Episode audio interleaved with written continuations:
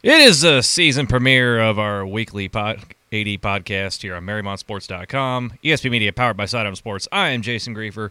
So delighted to be joined here by Mariemont AD Tom Nerl. Tom, first of all, how are you? How was your summer? Summer was great. Summer was short. Summer is over, uh, just like the uh, calendar summer uh, is going to end up this this year. But we have a lot of construction going on on our campus here, so it made things a little difficult on our teams. But we're back in, in full swing and uh, ready to resume with the podcast. So thanks for having me. Absolutely, and uh, yeah, things are in full swing, and we there's a lot of stuff going on, very jam packed. But uh, we always seems to always get the, the love of the the full team, you know, various sports, team team sports and what have you. But I want to give a, a shout out to your uh, girls cross country uh, taking the Milford Invitational, and in particular this past, weekend, Lily Bauer winning the gold in the 5K, 18:38 time, and taking the gold by 30 seconds. I mean, that's that's ridiculous. It is. Lily is having a fantastic year. She's won a couple races uh, so far It was one of the top runners at Mason when we ran Division One a couple weeks ago. So she's having a, a fantastic season. The girls team as a whole have won uh, another race, and that's escapes, escapes my mind right now. But they're having a fantastic season. They're leading the pack in the city. Um, we have a senior Aaron Kelly who's also run running well uh, with Lily, and then also sophomore Bridget Gilmore. So they are setting the pace for things there um, with us on the boys' side. Um, they haven't won a meet, but they are consistently in the top uh, seven in all the races that they're running. Sam Beeler, Henry Buck, and uh, Bennett Turan. Bennett had his best time of the season so far uh, at Milford this past weekend. They're doing a great job on that side of the coin as well. So yeah, just keep keep hanging around, and eventually we're going to get a breakthrough on that side. So that that's definitely a good thing.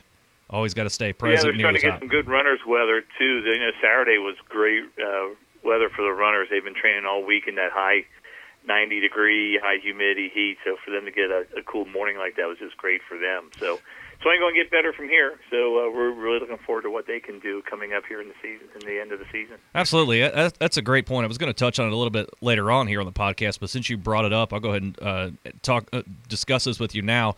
It, has been an interesting type of uh, late summer, early fall, I guess you could say, weather-wise. A few weeks ago, we're thinking we're getting early elements of fall coming in. It's cooling down, and then all of a sudden, the last couple of weeks, Mother Nature says, "Uh-uh, summer's sticking around." So it's it's been very hot and very humid around the area. So as an AD, are you taking are you keeping extra contact with your coaches, making sure the kids are staying hydrated, making sure they're healthy, not no issues in that regard?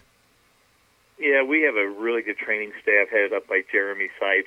Jeremy works with uh, Mercy Wellington, and Jeremy does a great job with our coaches, making sure the athletes are staying hydrated, the coaches are staying on top of it he always has you know, a cooler Gatorade in the training room that they can access during the day. We're telling them not to pass up a water fountain at all during the day. They're always walking around with their water bottles. So they're doing a great job with that. We've really seen the, the signs of cramping and everything else decrease uh, as we get into this. We always have a couple high energy athletes that just cramp up no matter what. But as far as uh, actually seeing them cramp up in games, we had the boys soccer last week, girls soccer. We had football Friday night yeah, we're really seeing an improvement with that. Jeremy and his staff, uh, along with the coaches, are doing a great job.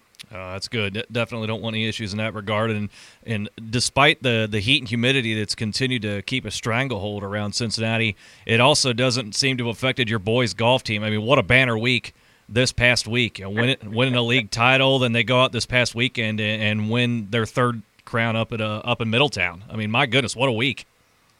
Yeah, they're they're having a fantastic year. You know, they were on the uh, just on the edge of qualifying for districts last year. I believe there was a rainstorm during districts, and uh, um, you know, and, and so we got we got out. The people who started later seemed to qualify had the better scores, and so they came into the season predetermined that they wanted to have a an outstanding season, get to districts, and maybe beyond. And Jack Neville, uh, as as a senior, and, and Max Northrop, they've really taken the the lead on this team. But you're right; they had a great week last week. They clinched the uh, CHL title with uh, with two matches to go, actually, um, by winning the championship by ten strokes.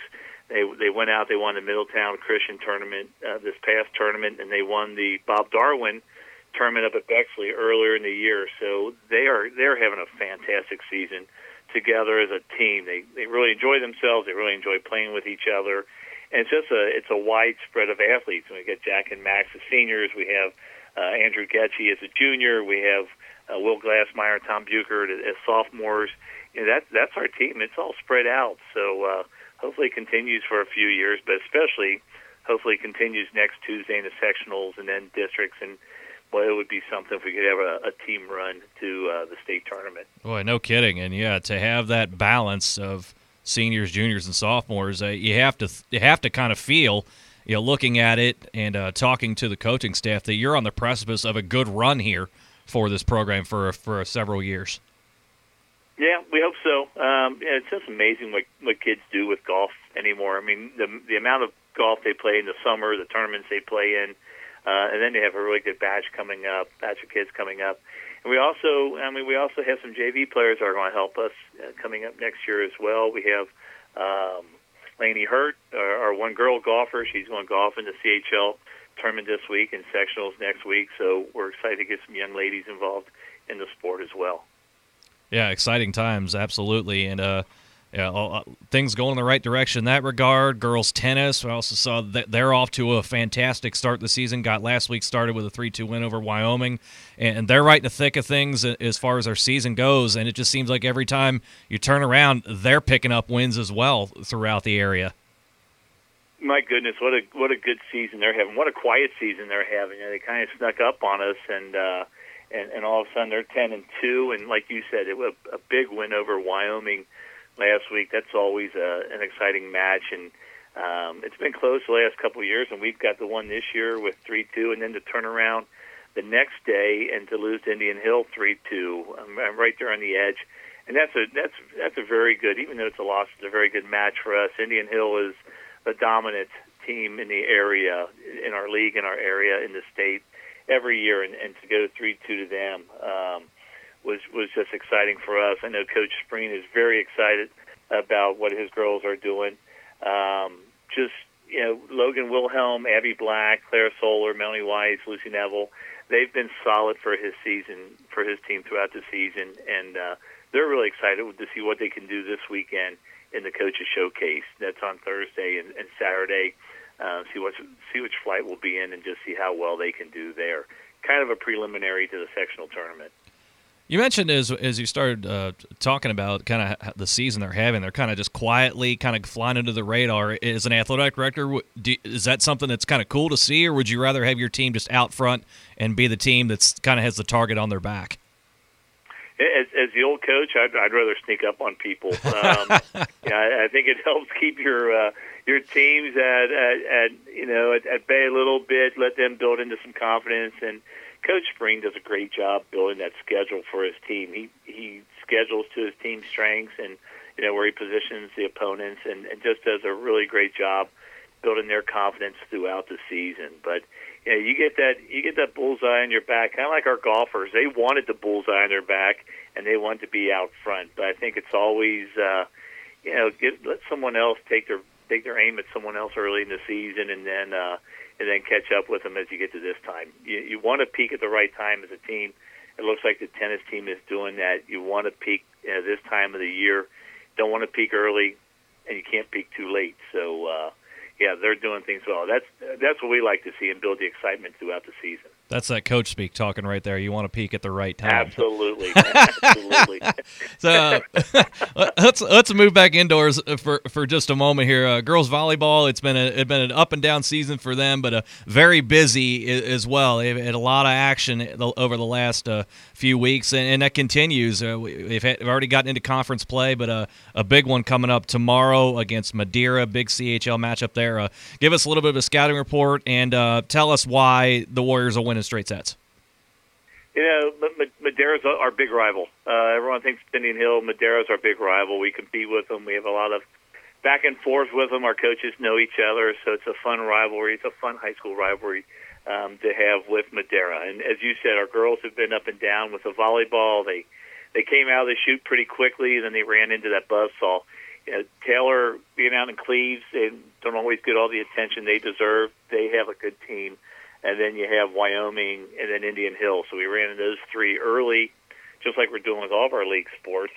and then we're starting to get our feet back under us. So um, yeah, we we got out quickly. We had nice wins over Norwood and New Richmond and Bethel Tate, and actually Clermont Northeastern because they've been a power in their Division Four tournament the last couple of years. So those were good wins to see. And then we ran into that difficult part of the schedule. And then, like you said, we have Madeira to wrap up the first round of the league on Tuesday, and then we restart the league Thursday with Taylor. Um, that's going to be at our place now, so they get to take the long bus trip here, and we'll see if that helps us out a little bit. But yeah, two league games this week. Um, you know, we had our big week last week where our seniors, we split our seniors up. They go out to Camp Kern, and we have a uh, a week long activity with our sixth graders as we bring them into our, from our two elementaries, and our seniors are leaders.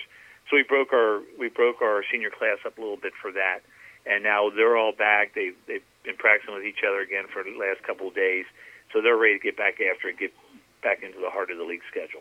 How cool is that for you as an athletic director to see your student athletes be willing to give back to the younger generation and get them excited about not only you know warrior sports but also excited into the game of uh, volleyball as well? You know, our, our kids around here in all the sports and all their activities are so involved with community service. First of all, it's one of the one of the requirements for graduation, but also uh, almost all of our teams have youth camps throughout the summer, and our players um, give a lot of time with that. We have uh, our youth teams, our rec teams in the district, and you'll see them help coach some of those teams as well.